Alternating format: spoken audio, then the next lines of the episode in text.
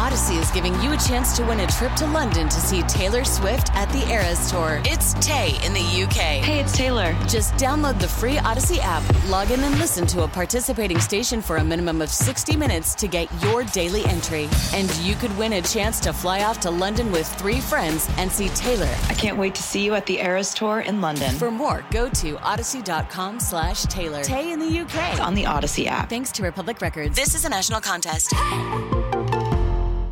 Hi, once again, Chris Malone from the 98.5 KTK Morning Show. Hope you had a great uh, uh, Labor Day weekend, the unofficial ending of summer, maybe the unofficial ending of summer in about two months here in uh, Florida. But uh, here's what you may have missed this morning on the show, which, of course, is Tuesday, September 6th, 2022. It's a subject we don't like to talk about, but we let's be, let's be real honest. We're all going to die sometime. And even though it's something we don't like to to dwell on or even talk about, it is something to be aware of because, much like with anything in this life, it costs money to die. in short, uh, they were saying that the average price of a funeral is roughly seventy eight hundred dollars, and believe it or not, the price of cremations have gone up constantly over the last five years. That's they're about nine hundred dollars less than a, a traditional uh, funeral. So it can tell you how the popularity of um, being cremated is growing in, popula- in, in, popularity. But these are maybe things to consider if you uh, have not had this conversation yet or you have not planned for what's going to happen eventually. And that's going to be the cost of a Everything from the casket to the embalming process to the memorial services are going to be costing you cash upwards of 7800 bucks.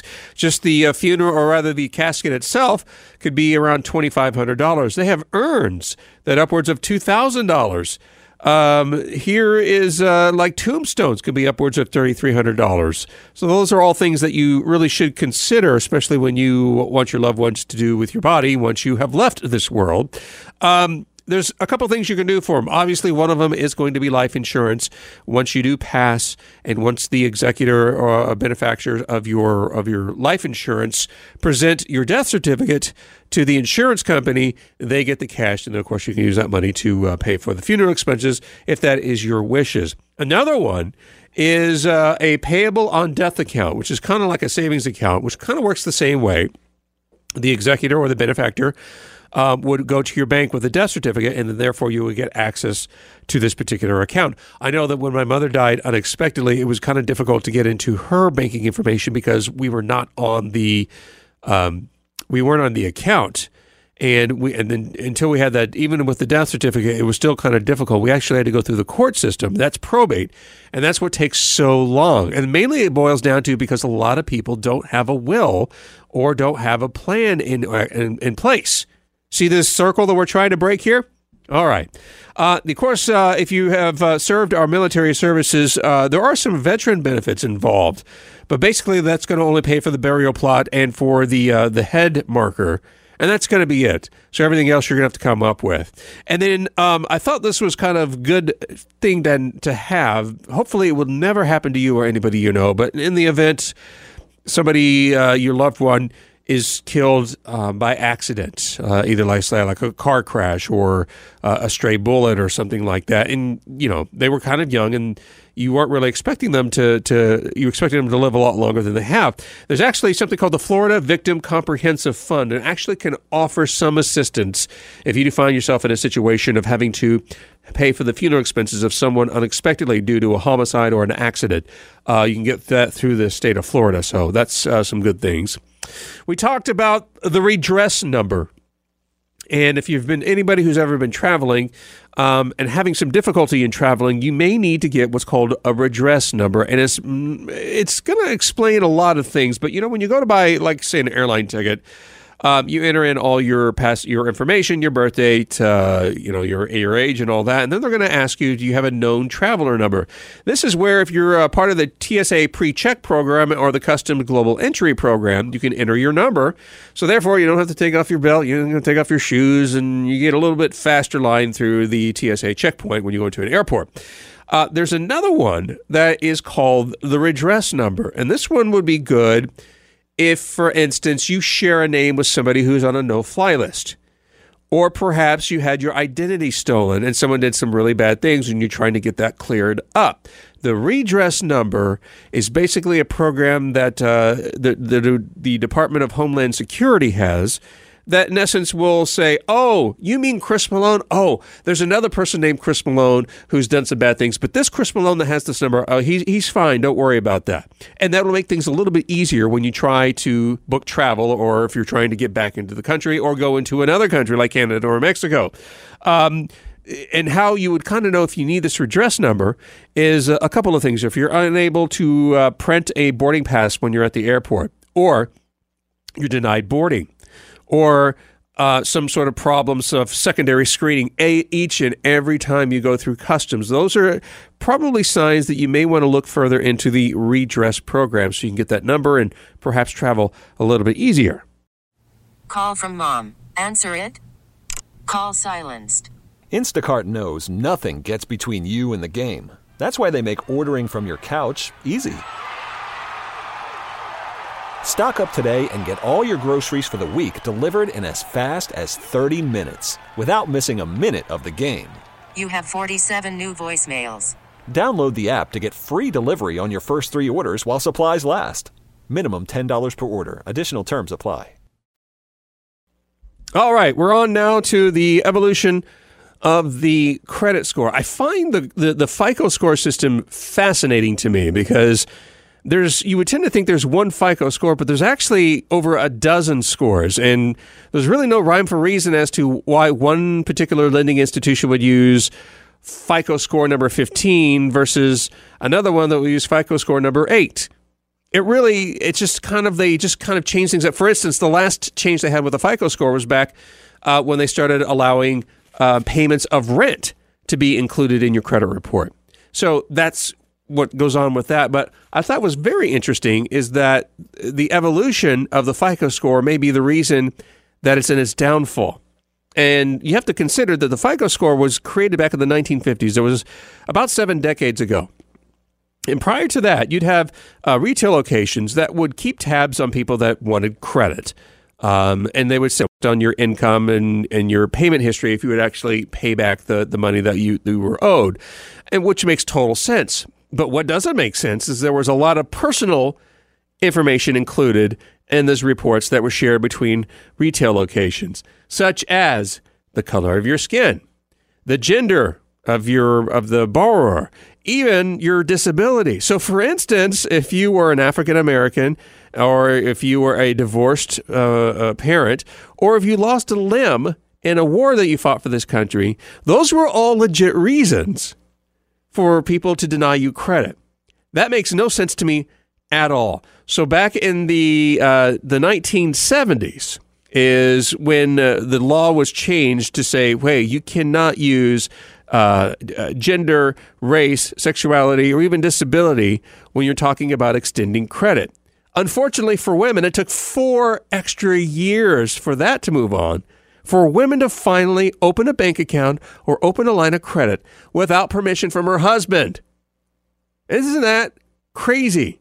In the 70s, that's how long it took. But here we are into uh, where we are today. FICO, like I said, started in the 1950s, and it became kind of this uh, preferred algorithm. They must have had a really good marketing team because in 1989, that's when the three credit bureaus decided, hey, we're going to use your FICO score to let lenders know how you are in borrowing money. The problem today is is that your FICO score is used more than just for lending money. It's used for um, if you are going to get extended uh, a, a, job offer.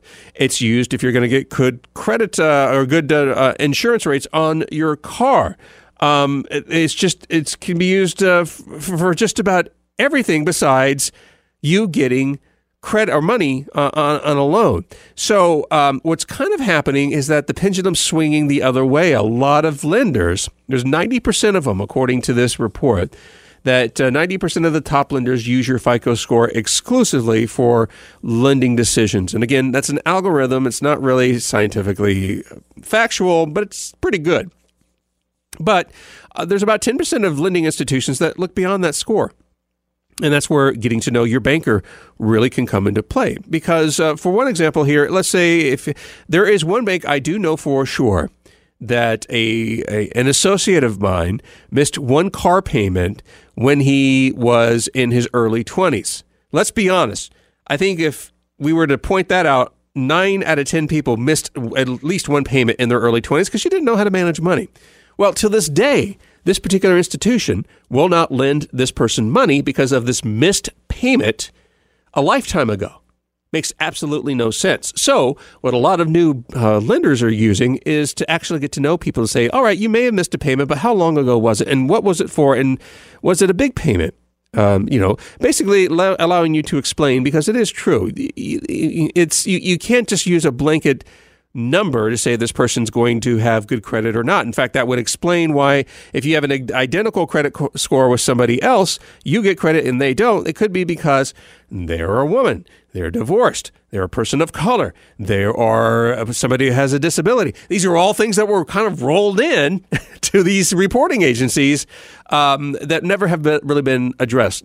And that's why FICO kind of updates its system to say, wait a minute, these are the kind of things we don't really want to, uh, you know, we don't use. But that doesn't stop some lenders from using the old the old systems. So why I bring all this up? It's always, always, always a good idea to look at your credit, especially once a year, just to make sure that everything is being reported correctly, because the process of getting that corrected can be cumbersome and take a lot of time. And generally, when you're waiting on a mortgage approval or on a car approval, you don't have that time to waste to get that loan. I thought I, I'm in the process of, of learning a second language, and, and, when I say I'm in the process, I'm into like the sixth year of trying to learn Spanish, and I know maybe a handful of words. I do know that uh, each language has its own quirks. One of them in Spanish is the the the uh, use of the word el and la, like el jefe and la niña. And from people who tell me who speak Spanish, they, they said, "I wish there was a rule that we could tell you." Uh, but there is no rule. Sometimes they say if el, which is a masculine pronoun, and you have uh, la, which is a feminine pronoun based on the word. Anyways, English has words also that don't really make sense in translate. In fact, I'm dealing with my boy right now. They're called the core words, which helps in reading. And these are words that, in essence, break all the rules of what you're taught with English. It's just how the word sounds, like the word the. There's a bunch of rules that the word the breaks but we just say the and we know what it means. Um, but there are some words in the English language that don't translate to other languages, which I thought probably one of the ones that stood up for me is the word nice, which is used quite often in the English language, but it can actually be kind of uh, because it, it means so many things. It's a nice day. You are being nice to me. You have a nice voice. It means so many different things it's very hard to translate into other languages. I thought was interesting is the word awkward, uh, which is to uh, it's a, it's a blend of being embarrassed and being discomfort and uncertainty. It does not translate in Italian. The word shallow does not translate into French or Italian. In fact, the word off does not translate into French at all. And I'm sure there's a bunch of French words that don't translate, but um, it's one of those weird things of the wonderful world of the English language. And then finally, he talked about fizzy water, in particular, um, bottles that have carbonation in it. Sparkling water would be one word to describe it as well. And they're growing in popularity as people kind of uh, um, change from drinking carbonated waters and carbonated beverages to sparkling waters because it doesn't have as much stuff we think that's in it, right? Well, that could be kind of true and kind of not true, but one of the biggest complaints about drinking anything carbonated is that it makes you feel bloated and it, dare I say, gives you gas, which can happen. But nine times out of 10, it's not the carbonation that's causing the bloatiness and gas. Believe it or not, it's the artificial sweeteners that may be in the bubbly water or beverage that you're drinking, mainly because your body doesn't know how to break this stuff down. It kind of just sits there for a while and it's, and it's, it's kind of like your kid brother that just won't leave you alone. It irritates your body, causing the bloatiness, causing you to retain gas and eventually let it go. So if you are making the transition to uh, to sparkling water or uh, bubbly water or something like that, make sure that if it's flavored, you're not going to have anything artificial because you're going to run into the same problem as you would if you were to drink, let's say, a diet soda, which has artificial sweeteners in it. So, there, That's the show for today, Tuesday, September 6th, 2022. Of course, I'm Chris Malone. I always welcome your feedback, comments, suggestions. And you can email me at cmalone at audacy.com. That's the letter C M A L O N E at audacy.com, then spelled A U D A C Y. Audacy is giving you a chance to win a trip to London to see Taylor Swift at the Eras Tour. It's Tay in the UK. Hey, it's Taylor. Just download the free Audacy app, log in and listen to a participating station for a minimum of 60 minutes to get your daily entry. And you could win a chance to fly off to London with three friends and see Taylor. I can't wait to see you at the Eras Tour in London. For more, go to audacy.com slash Taylor. Tay in the UK. on the Audacy app. Thanks to Republic Records. This is a national contest.